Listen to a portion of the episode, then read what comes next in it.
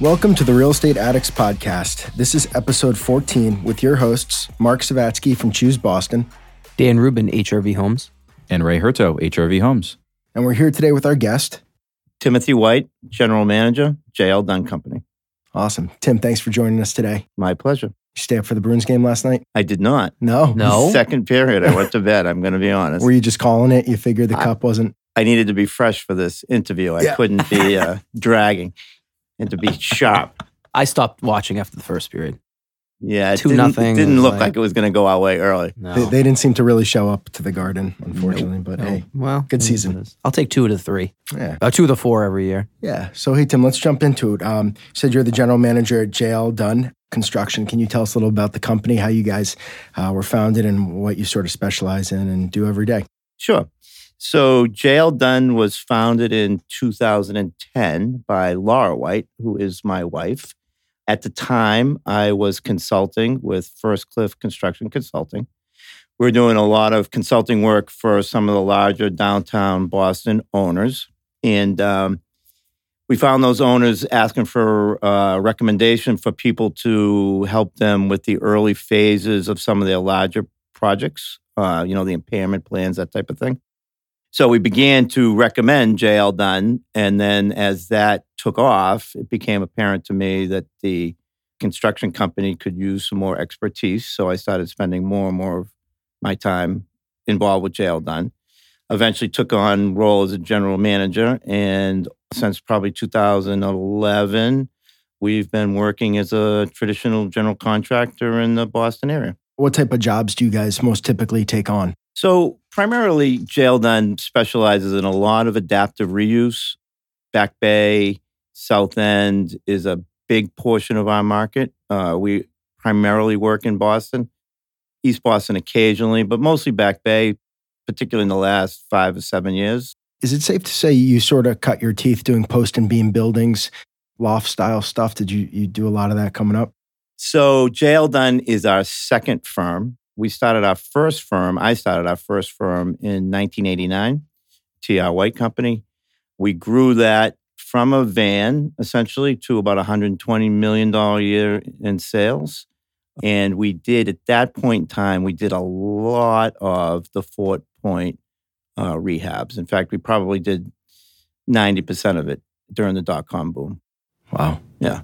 What happened? Uh, so Well, that's an interesting story unto itself, right? So, very successful, well capitalized, profitable company that makes the decision to go into the public arena. And then the story goes from there. So, we entered the public works, primarily schools, in the late 90s with the attitude that, you know, we could overcome some of those challenges with client service and attention to detail and honesty and uh, that turned out to be somewhat of a flawed concept. And then we had the recession of 2000 and uh, found ourselves with just a large backlog of public work, and it just didn't work out profitable at the end. So in 2004, we took the equity out of that company and wound it down, successfully wound it down, but it was a very good run. Uh, Mhm. It was hard to see it go, but it was a natural evolution of a construction company. And how many uh, people do you have working for you, under you? Is it mostly in house uh, individuals? Do you have independent contractors or some mixture of that? Yeah, so we have we run between 17 and 25 people on a daily basis in house, everywhere from uh, directors of construction all the way down to the warehouse staff, but primarily estimators, superintendents, field managers, a lot of carpenters and laborers. Let's talk high level. The industries seem to shift towards a construction manager role rather than the traditional general contractor. And everyone calls themselves a GC, but a GC back in the day really had masons, carpenters, they self performed. Can you talk about that trend and, and how you've seen it evolve through your career and why you think we're where we are now? Yeah, and that, I think that's actually pretty interesting for the way the industry has evolved. And our industry evolves a lot. Uh, when I first started in the building in Boston in, say, 82, 83, the trend had started to go from a traditional self performing general contractor and moving towards what people refer to as a construction manager, right? So that led to, I think, an evolution of a lot of specialty contractors, right? And, you know, you saw GCs start to give away traditional activities like line and grade, field engineering, form work, you know, and that that prompted a growth in the specialty trades because they started to assume those activities. So then the GCs started to become construction managers and move to a managerial platform. Now, I think the, the term construction managers is misused a lot. I mean, technically, a construction manager holds no contracts, holds no subcontracts. And we all know that's no longer the case.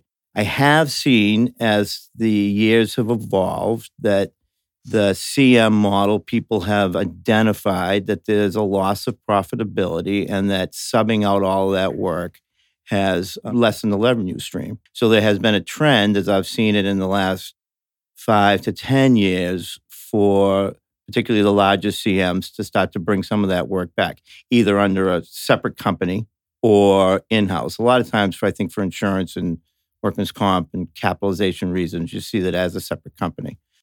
Yeah, because there's essentially no risk. Reward is correlated to risk. And if you are that CM we described who doesn't have any risk on any of those trades, it's tougher to make those margins on each of those things like masonry form work. Is that is that a fair? Right. And I mean, the business gets more and more complicated every day, right? So if you're not doing enough work to sustain the things that you need to do to do it effectively, it's problematic. If you're going to parachute in and do a little form work one day and then you're going to be a carpenter foreman the next day, you're not going to succeed. But if you want to be a traditional CGC, which we are and we pride ourselves, you have to identify portions of work and try to control that. Now, we think it makes for a better product. We think it makes for a safer job. And we think that it gives the clients a level of comfort that we can control the job and the schedule. It takes usually one or two projects with the same client for them to understand that they're actually getting a value, right? Because there's the preconceived notion that, well, the street will get it to us for less money. And it, they may at, at first blush, but you have to prove out over time that there's a value over time. Now, the work that we do lends ourselves much more to that. We like technical adaptive reuse. We like it when we're, you know, shoring up a brownstone, taking out all the interior partitions, making three buildings into one building, putting a steel structure on the inside, caissons, you know, inside, shoring up the building, leaving the facade in place. Hard to do that work if you're going to just sub it out, right? And do it effectively. And we see and we lose work on occasions to people who do that.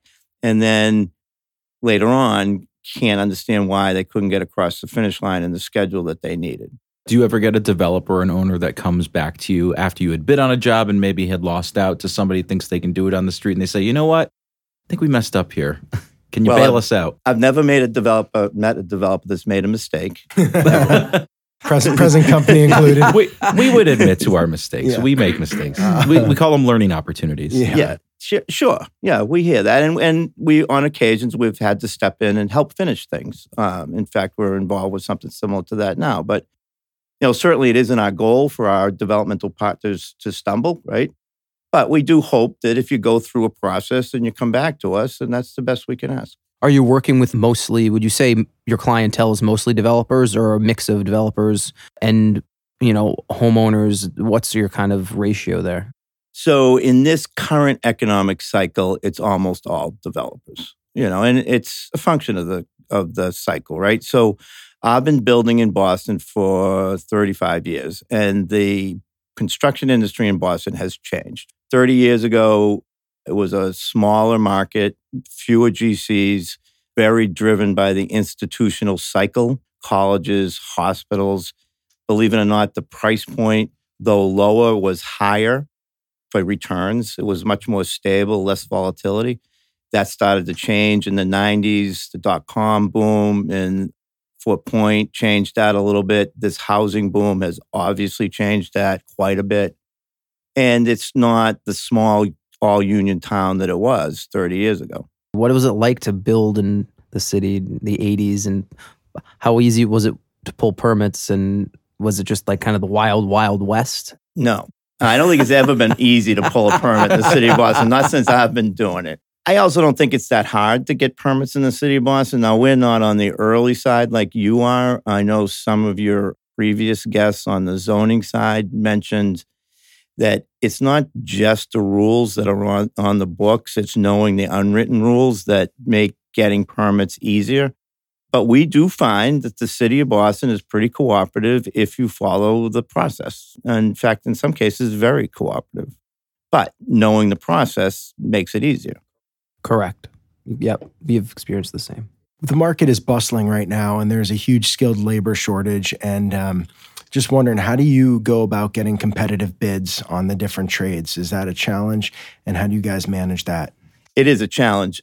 We manage it, and we always have. And, and since this, the first company I founded, we our goal is to have three go-to subs in every category, and we share the work around. We work with them. We hopefully we work successfully always with them. If we don't, we move along you need partners in the subcontracting community. You, you have to.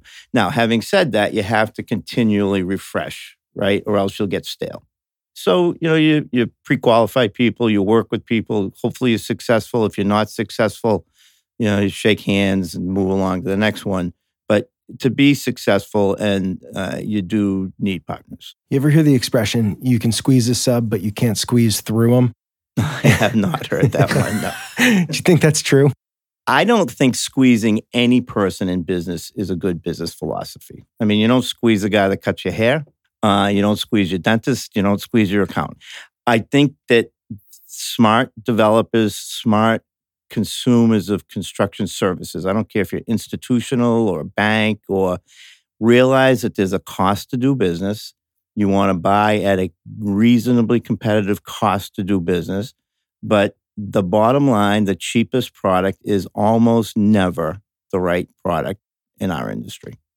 I think we had a good conversation before we went on here about kind of the idea that everyone has a professional Rolodex of people, and sometimes the contractor is neglected in that conversation. You want to speak to that? So that's actually a a uh, it's been a long term issue of mine, right? I think that the most successful projects we're involved with you bring your construction professional to the table early.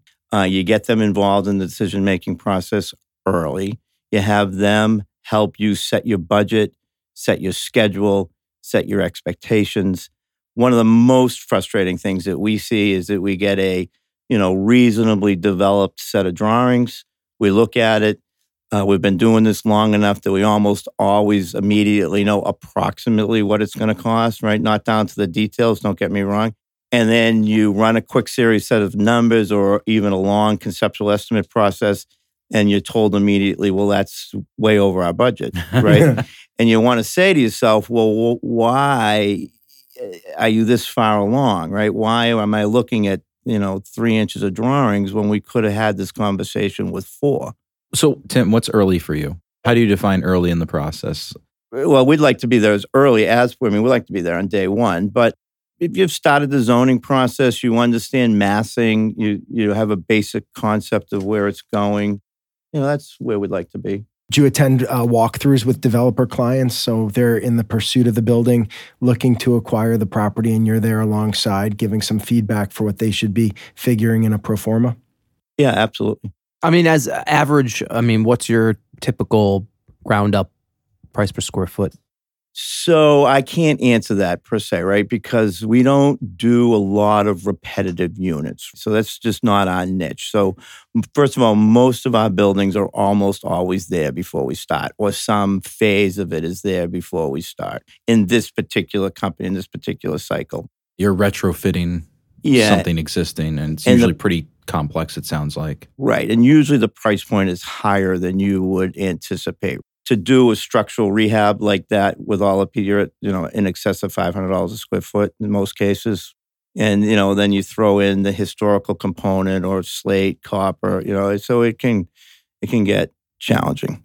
I think the biggest shortcoming or weakness in developers is that they rely on price per square foot too heavily and that they will wait to engage someone like Tim and instead plug a, you know, ballpark price per foot into a pro forma and then they get surprised and it's too late and they're already fairly far along. Yeah, I mean, you, you have to start the conversation someplace. I mean, you have to start running your numbers. So square footage has a point to it. And the more you do it, uh, the, the more you find out that it has truisms if you're using this, the proper data.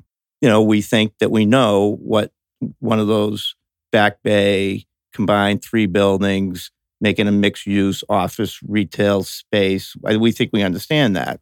But if you said to me, what's, you know, square foot cost for a three to four unit wood frame building, I'm not the guy to ask that question. Yeah, I think price per foot is okay. It just depends on the product, right? So when you're working with something that's unique from project to project, there'll be some variance and maybe when you're first starting out your variances are, you know, double digits, maybe they're 20 to 50%, something like that, but you work you work down towards a, a lower percentage and a lower number. So you can say, well, we'll be in this range, but it could still it's still a big absolute number. It could still be hundreds of thousands of dollars, right? Depending on the size. I mean, you got to use something to underwrite the deal. Exactly, exactly. So, well, that's true, and but and they're definitely truisms. Don't get me wrong, right? So, um, like I've I've heard some of your previous guests talk about efficiencies. Efficiencies are key, and be it you're a housing guy or a retail guy or a commercial guy, you know as soon as you open up the drawings what's going to work out easily or not. Your square foot to facade ratio, those they're always true. And sometimes you see these jobs, oftentimes maybe designed by somebody who doesn't do it on a regular basis, and they're just a tortured product.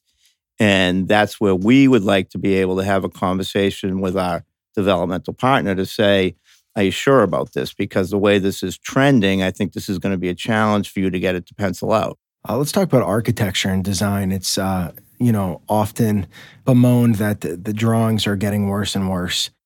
Have you seen that? Uh, do you think there's any reason that uh, maybe the quality and the completeness in, a, in architectural and your, your drawing sets are kind of suffering? Yeah, that's a tough question to answer. Again, having been doing this for 35 years, right? The architectural industry, like the construction industry, has evolved. There was a time when the drawings were as complete as they possibly could be and that each detail was drawn by hand, right? And somebody checked what somebody else drew by hand. Those days are obviously over. I think that the architectural industry is under a little bit of pressure. Fees aren't what they used to be. Schedule isn't what they used to be. And so the product isn't what it always used to be. Now, on there's a lot of good drawings out there, and there are some that aren't plenty of drawing sets that just have details that are completely erroneous, don't relate whatsoever. They show a brick facade, whereas you have metal panel.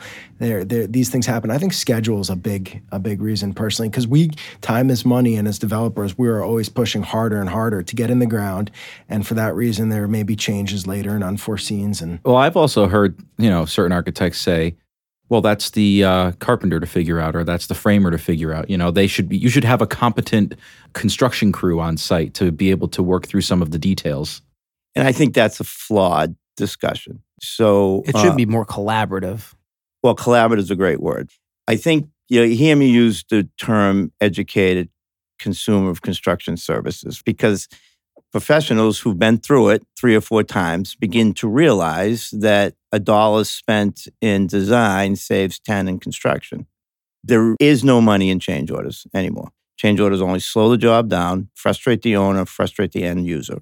True construction professional, particularly in a booming market like this, wants to put together a good schedule, a good budget, procure the subs early and properly, build the job, finish the job, and move on to the next one.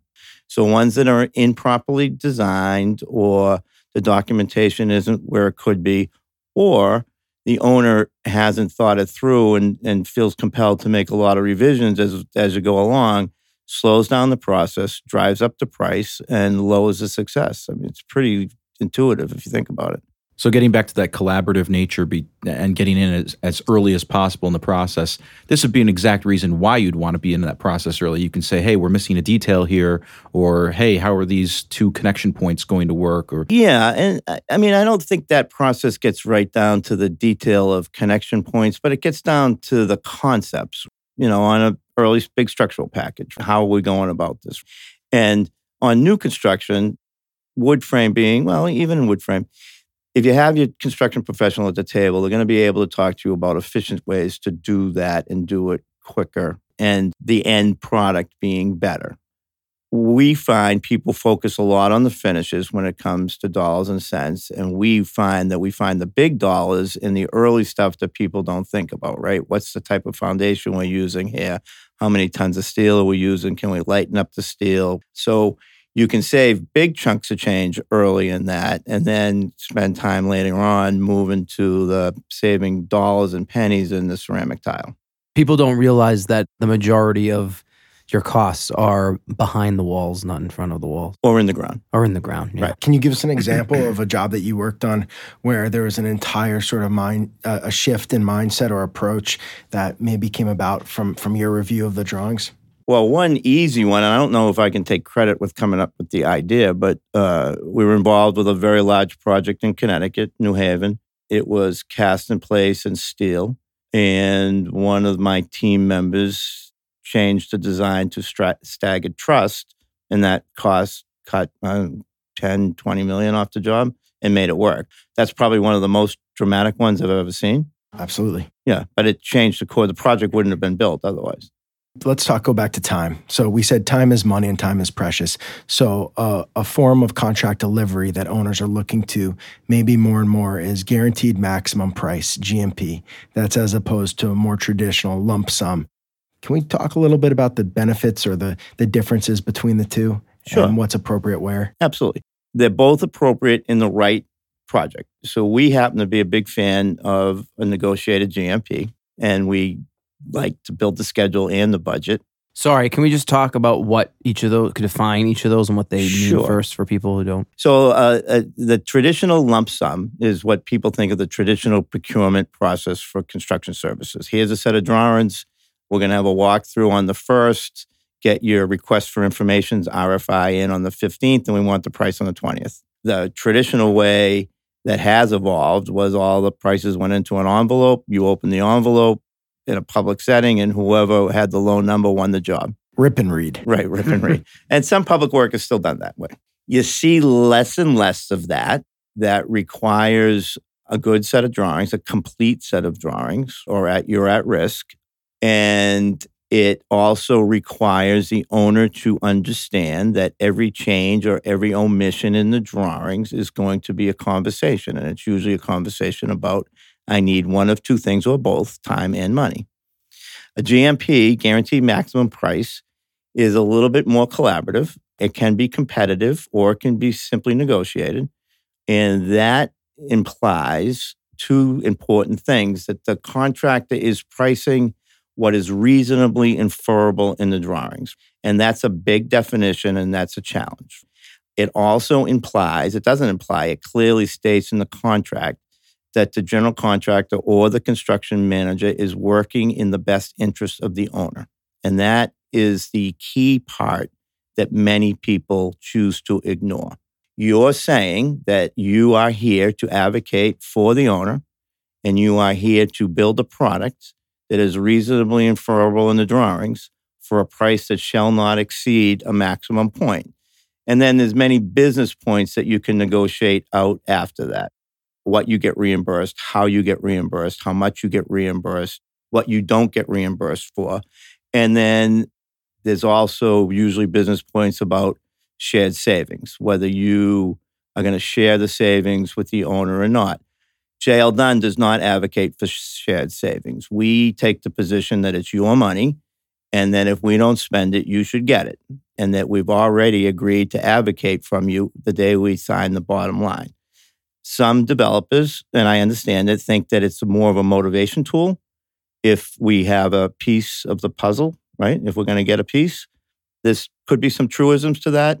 We think it muddles up the conversation. We think it leads to padding up line items or increasing line items so you can give money back. Uh, it's just two different business philosophies. Can you give us an example in a GMP contract where something was reasonably inferred from the drawings? It might not have been explicit. However, your group picked it up, included it with the subcontractor, and it didn't result in an extra cost. Uh, yeah, I mean, they're, and they're, the examples are endless. I just had one cross my desk today. I always seem to get screwed by them. And so Right. I'm always trying to make that argument. And I'm like, how could you not? Right. I just had one come by my desk the other day. We're doing a rehab over in Cambridge. Supposed to get all new wood floors. The demo drawings don't call taking the wood floors out on one floor, and they're claim, you know, people working subs working for me, and my own internal staff said, "Well, this should be an extra." Said, Absolutely not. I mean, it's clear that we're supposed to be putting in new wood floors, right? It's reasonable us for us to assume that we were going to take out the old ones. That's an easy example it's endless the amount of conversations you can have. And so that's the point where, as professionals, you choose your clients when you can and you choose your contractors when you can. Because certain clients understand and are more willing to work with the mistakes that people make as humans. And certain contractors are more than willing to take advantage of the situation when it presents itself. So going back to that, so as a developer, if I'm out there looking to bid a job and looking to hire a GC, what should I what questions should I be asking? What due diligence should I be doing on my potential GC? And I mean, uh, just like you would probably be doing your due diligence on the developer. I mean, how how do you vet a general contractor, and especially in this day and age? Ah, that's an interesting question. So, first of all, Boston is a notoriously small city. So, word of mouth is, I think, pretty important. I don't know. You know, I mean, there's the you, you see standard RFPs, right? Requests for proposals, and they ask some pointed questions in a lot of cases, right? Uh, some easy ones. What's your uh, EMR rating? So that's your uh, how many accidents you have on a job, right? If that's and that's a usually a good indicator of whether you run a project safely uh, what your bonding capacity is. You don't see bonds pulled in the private uh, market much anymore, but that's a pretty clear indicator of uh, someone's financial stability. What litigation disputes do you have? Uh, that's a pretty clear indicator. Have you had any bankruptcies or any other claims, or have you ever non completed a project? There's many questions you can ask like that, but I really do think that, like anything, a lot of it is doing your own homework, you know, and talking to people that you've worked with. Related experience and background. I think it's, Yeah. the, it's the most Yeah. obvious, but the most important is have you just done four of these types of building in this neighborhood? And if the answer is yes, that's, that's pretty good. And a lot of it is your expectation. And so that- Referrals. Right. And and the construction industry is a palette, right? I mean, there's a lot of different projects out there. I mean, there's very complex ones, there's somewhat similar ones, there's extremely high-end finishes, there's complicated urban spaces. It's not a one shot. What's uh, we all don't fit every niche, right? And if somebody, I always like the guy that you park next to on the on the bridge coming in in the morning that says, "I do residential, commercial, industrial, and painting." Oh, Right. they do. Yeah. Yeah, they do it all, right? you know, I mean, so if you were going to, if you're doing a 30 story building in the Seaport district, we're not the contractor to call. We're not. But, you know, some of those guys are very, very good at that work, extremely good at that work. If you're going to do a six story structural rehab on Newbury Street, they're not the person to call for that job either. Yeah, there's I niche, niche it, like being in your own Right. little niche. I feel like buying and selling a home, doing construction work on a home, and maybe auto repair shops are probably just the most contentious spaces for consumers and business owners because it seems like nobody's ever happy. Always someone's always saying, "Oh, you're screwing me on the price here." The other guy's like, "Listen, I your car is messed up, your house is messed up." So in, it's just in theory, a GMP should solve some of that because it's a very open book format. So if you think there's an asymmetry of information or the contractor has something you don't, you're entitled to see every last dollar spent. Well, and the GMP has another big advantage that we didn't talk about. So the GMP allows you to put the contractor under contract before the estimate is completed and before the contract value is set. The GMP, the standard AIA GMP, is a two part contract. The first is the basic boilerplate legal language of the contract. And usually in there, there is a fee structure set not always, but sometimes. Then the actual GMP and the actual cost of the work and the actual schedule is an ad- addenda to the contract. So the value to that is say you have a site that is complicated, you're going to be in design for a while, but your schedule is pressing. You know, maybe you have some remedi- remediation to do, maybe you have a building to take down, maybe you have to shore up the abutting buildings, underpin. That allows you to start that work and start it in a controlled manner while the rest of your project is developing and your budget is developing, right? So that also allows you to have the contractor sitting at the table and the contractor knows that he's engaged at this point in time. So it's just not a dance. So now your contractor is able to meet with your structural engineer, your soils guy, your facade engineer, your architect, and you can work that process through as you go along. And that avoids, in a perfect setting, the design, the draw and the redraw. Design it once, draw it again, the dreaded value engineering process, you know, which leads to bulletin one, two, three, four, five. And then the process starts. And that's the process that gets people frustrated. Do you ever find it hard in your experience and years to to manage uh, your obligations to the owner, the subcontractor? There's sometimes a tension there, and how do you balance that? That's a very, very, very valid point. And there is a tension there. Again, in that contract, we're talking about the GMP, you've obligated to uh, advocate for the owner. That obligation doesn't mean that you are there to treat your subcontracting partners unfairly or unrealistically. So there's a constant balance there, and it can be tough. There's no two ways about it. And then it is business. You have to protect your firm the smarter CMs, particularly the larger or the mid-sized ones, protect themselves and their owner and their subcontractors in many ways. There's a document floating around that it's called either the Exhibit B or the Attachment B, or everybody has a different name for it, where educated GCs, CMs write out a fairly detailed scope of the work. They have, they fill in the blanks. You know, you budget holds or allowances for things that so that you have some room to treat everybody properly and you know protect yourself but it can be a challenge there's no two ways about it the construction industry as a gc essentially you're herding cats all day long right like Baby, being, babysitting, adult babysitting yeah, sometimes. That's too. another term we I like yeah. to say uh, it's like being the conductor of a band that doesn't want to play together. Right. Sometimes. One of the smartest things someone in my seat will do is walk away from a project. So when you sense that your partners are not necessarily all working in the same direction, and you just sometimes have to say no. Sometimes, as an owner, I feel like the um, contractor knows that their relationship and the longevity of that is going to be with the subcontractor and maybe not the developer, unless you're related Beal or some massive developer who's right. going to continue to put food on the table. And that's why I sometimes feel like a GC favors a sub in a, in a you know, and and I can I could see where you would see that, right? Mm. You you don't survive without subcontractors and vendors, right? It's not just the subs; it's the vendors all the way through the food chain. Uh, um, it's tough. I mean, there's there's no two ways about it.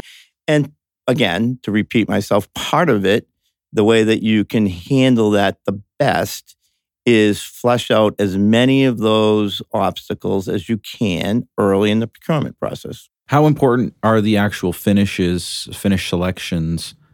To getting to the GMP number? Do you need to get a full spec sheet from a developer at day one? So it depends on the market. If you're in the residential market, it's huge. I mean, it's it's everything. So if you're doing high end condos or high end rental units, and as we've seen, the quality of product in the city has come up and up and up, and it's getting more and more creative, and people looking for more and more, and so there can be some big swings there. If you're doing spec office or you know core shell retail on the first floor, office above. You know, it's not that big of a deal. I mean, let me take that back, right? You, you need to know the fundamentals. Is it a slate roof? Is it a rubber roof? Is it copper windows? Is it, you know, copper cladding or not, right? You know, you need to know the facade. You need to know the structure. Interior finishes, you're doing a lobby. There can be some swing there. You put an elevator in, the cab's going to be, you know, but those are quantifiable. For sure. It sounds like so you have the GMP side with the between you and the developer. That's one big contract. I'm assuming with all the subs, you have individual contracts as well. Oh, absolutely right, and that's really important. To Mark's earlier point, how the the GC or CM handles the subs and the way they procure that and the contracts they put them under is hugely important because just because you signed a contract that said you're going to advocate for the owner doesn't mean that everybody else is on the same wavelength as you are. So it's extremely important. Yeah, I find with us, it's it, especially when we bring on a new sub, our contract's not uh, you know two pages. It's I think it's like seven or eight pages, and usually it has a lot of clauses around penalties and things not to do from things we've learned over the years. But once we get through that with somebody, a new sub, they understand why it's there. They understand that we're not here just for one one job. We're here for the long term, and they're kind of they get used to it after a while. Do you find the same same thing with your subs? Well, first of all, I haven't seen a three or four page subcon agreement in a very long period of time. Though I do remember when there used to be one eight and a half by eleven. You know, we're happy to award you It's like the, it's like the clo- sheet metal in the amount of you know two million dollars, right? it's like the closing documents to buy a house that used to Yeah. be this thick, and now it's almost Right. 500 pages, a ream of paper. So ours has become ungodly long. We keep paring it back constantly. What we do find in our firm, every firm is slightly different, but I think this is a trend. We have standards and we are we talk to people. We want all our contracts to be the same. Uh, we do negotiate some portions of it occasionally, but seldomly. But when you work with the same people over and over again, they realize they see the same thing over and over again. And this is important the best contracts in the construction industry never leave the file cabinet. You sign them, you put them away, and you never see them again. Because once you find yourself reading it, you're going down the wrong road. We talked a lot about cost. Let's let's jump into schedule. I've heard you say before that uh, a job will take precisely as long as you let it. Can you give us some tips on managing a schedule and uh, not letting the schedule, you know, Sticking to the it. schedule to manage the job and not the other way around? Right. I think I think this is from our younger Yeah, years together. yeah, Mark, a job sure. will take exactly as long as it's allowed. Yeah. So the business is still a business of the wills, I think. Um, and at some point in time, you have to impose your will on the project. Realistic schedules help you make it on time, but they will take exactly as long as you allow it. And that's not just you as the boss, it's your people in the field, it's your purchasing manager, it's your carpenter foreman, right? Closing a wall on the first is the first. It's not the second. It's not the fourth. It's not the eighth. And it's close all the walls. It's not just this one, but we're going to leave that one open. And it's a mindset that you have to get your people engaged in. It starts at the top, but it has to go all the way down to the guy at the end. They have to realize that the dates mean something. Having said that, the dates have to be realistic. You have to have a flow. Every project has a rhythm to it.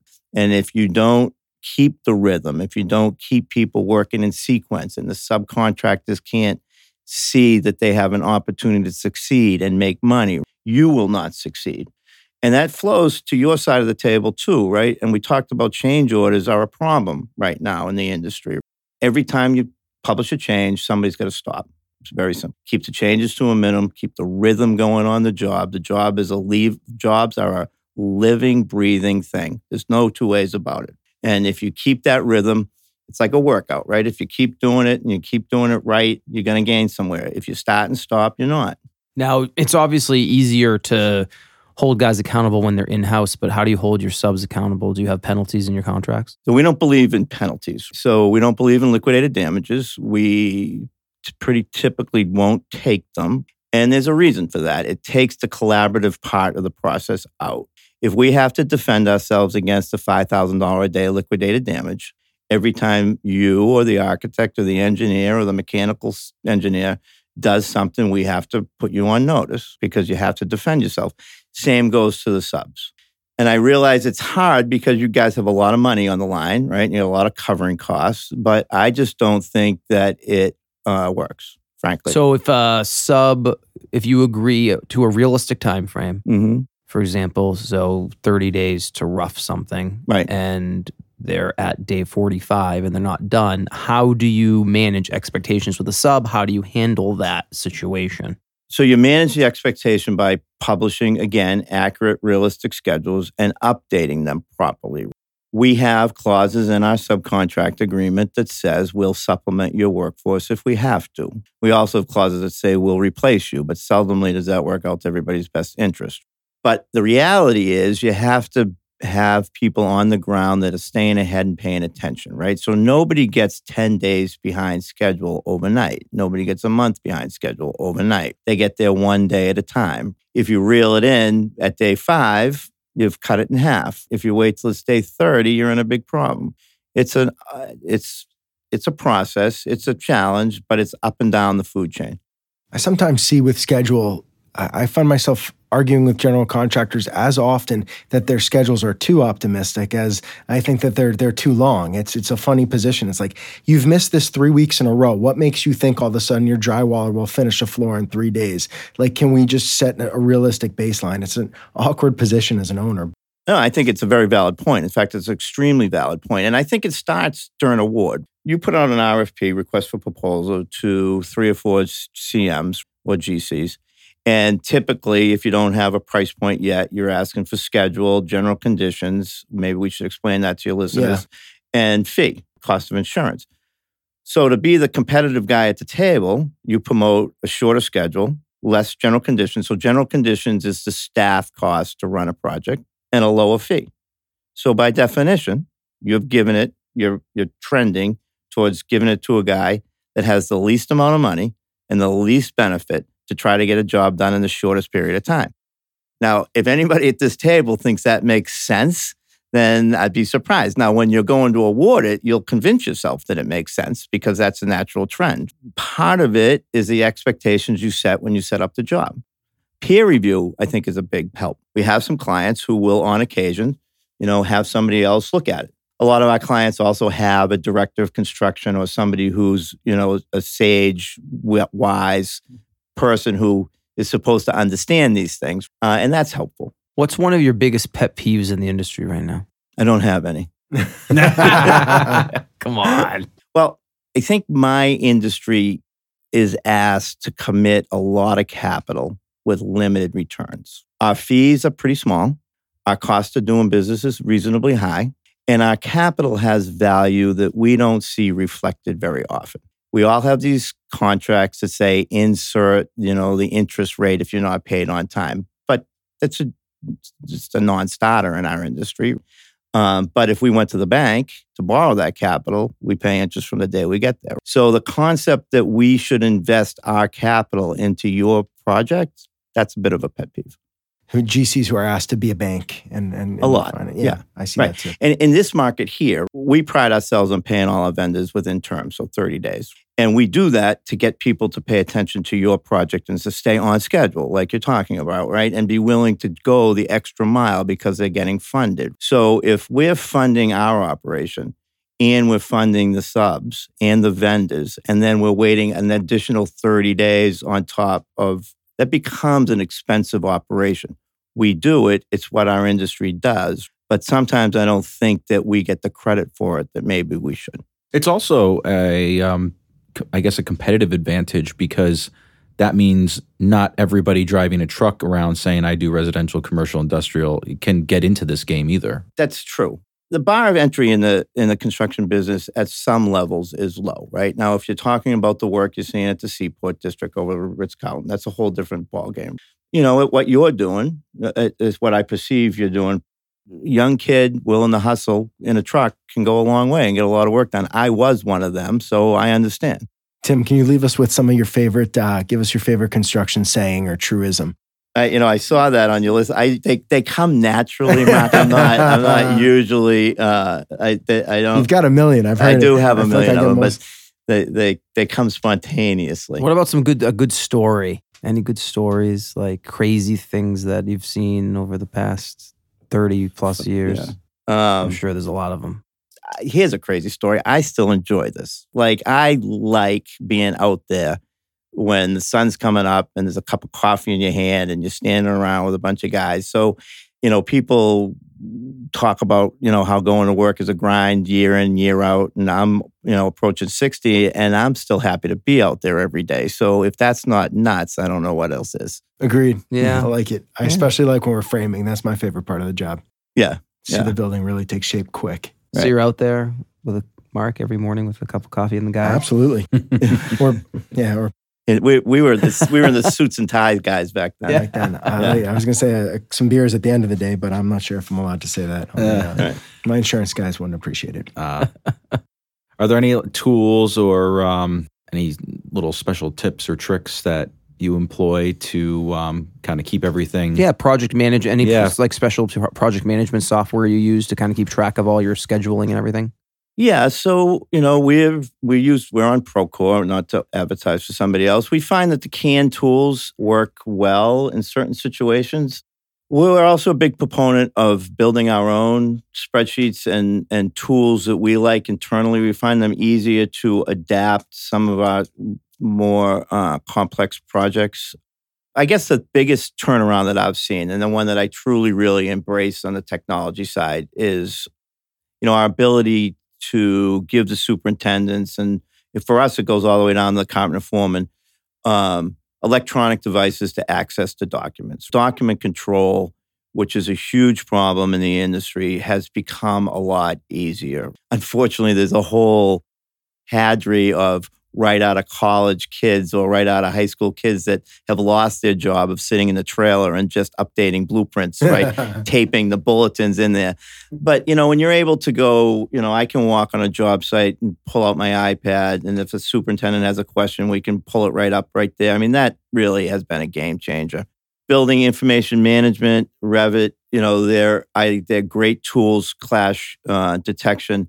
At our level, it, we don't use it as much. Part of the problem in the construction industry is it's one thing for the CMs and the GCs to have this level of technology pushing it down to the subs sometimes can be a challenge. You know, in the larger work, the subs are very qualified at that. In fact, in some cases, they're more qualified. As you get down mid level, there's still a cadre. When you get down the next level, it starts to fall off. It can be frustrating that we're investing that and we're not able to push it down. we run into that all the time because you know we use software and it gives us a, the ability for our subs to have an app on their phone or something and they can we can put files on there and we can take pictures and and push to them like if we need an up you know something changed or highlighted in scheduling but like you said getting uh, the technology adoption is it's been very challenging. Obviously, like you said, the level that we're at versus the level where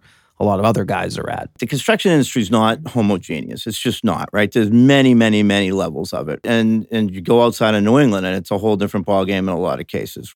You talked about how do you keep your subs re- responsible for the schedule and how do you make sure that they're advocating for the owner, right?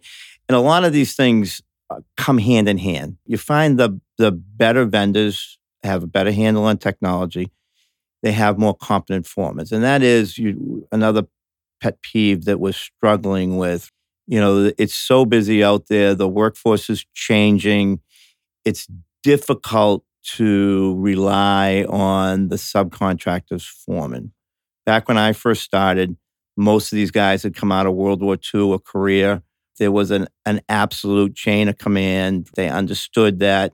There was a foreman he had his second in command, right? And they worked their way down, and it took you 25 years to get back up to that position or 20 years. Those days are long gone, right? So a lot of pressure gets put on the superintendents because they're not only running the project, they're not only running your crew, though we constantly make sure we have a foreman. Now they're trying to make sure that the HVAC foreman knows what, or mechanic or let's just say guy who happens to be there that day sometimes, right? what he's doing. And, you know, and, and it gets, it's, it can be hard. Last thing I'll say is sometimes uh, people think if you build it, they will come, but it doesn't always work. You can have all the tools and software in the world, and you Right, know, yeah. unless people really want to embrace it, it's worthless. Yeah. I mean, my accountant department still talks to people that ask them to turn the fax machine on when, so they can send something over, right? Yeah, so, I, we have people that, that say, "Hey, can you fax this uh, app? Right. Like, can you fax this over? This like order form over?" And I was like, uh, "Can I email it? Like, yeah. right. what are we doing?" Like we're trying to move to a platform to, to stop having to issue checks, like to be able to wire subs funds. And that has uh, not met with a lot of success. And, you know, as the fees get smaller and you're trying to do more with less, that would be huge for us, right? If we set everybody up, here's the pay run or the check run for that job for that month, send, right? Mhm. can't get it done. So we're still printing checks, putting them in an envelope, putting them in the mailbox. You know, You think That- they want their money faster? you would think, you know, it, it'll come around, but Those day. are the guys that still think the money should just get cashed at the uh, check cashing place, put under the mattress. You know, Still some of that. keep it safe. some of that. yeah, no, I, we we're, oh, we don't see much of that anymore, thank God. But sure, right. All right. Well, hey, Tim, thank you so much for joining us today. This has been a lot of fun. Thanks everyone for yeah, listening. thank you. This has been great. reviewing. And if um, people want to learn more about your company or reach out, uh, what's the best way for them to do it? So email is always great. T White at jldunn, D-U-N-N dot com or my office, 617-265-5000. Or you could call Mark and he knows how to get a hold of me. Or you can fax him. Yeah. Thanks, everybody. Thank you. It's been a pleasure.